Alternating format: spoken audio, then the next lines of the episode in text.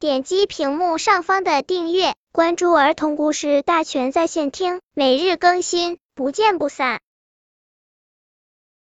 本片故事的名字是《奇怪的房子》。小蚂蚁第一次碰上了小蜗牛，两人一见如故，聊得十分开心。聊了一会儿，小蚂蚁忍不住对小蜗牛说：“你怎么不把背上的东西放下来呢？这样不累吗？”“这可不行。”小蜗牛笑着说：“这是我的房子。”房子？小蚂蚁惊讶的瞪大眼睛。“是呀。”小蜗牛说：“我们蜗牛是不能离开自己房子的，否则就无法生存。”“你们是怕被小偷偷吗？”小蚂蚁问。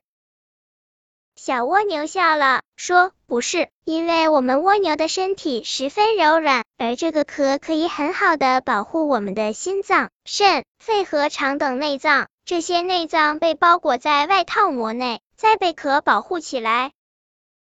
这房子住着舒服吗？”小蚂蚁用手指着小蜗牛的壳说：“挺舒服的。”小蜗牛笑道。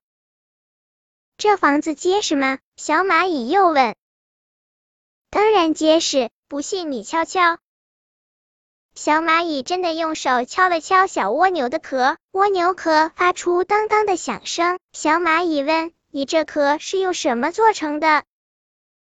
我这房子的材料与人骨头的材料一样，主要成分是碳酸钙。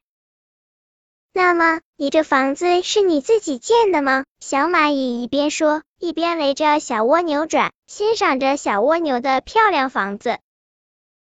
不，小蜗牛说，我们蜗牛的幼虫是在卵壳中发育的，所以我们刚出生就有这小房子了。你这房子太好了，小蚂蚁说，有了这房子，你既不怕太阳晒，又不怕雨淋，走到哪儿就住在哪儿，真让人羡慕呀。本篇故事就到这里，喜欢我的朋友可以点击屏幕上方的订阅，每日更新，不见不散。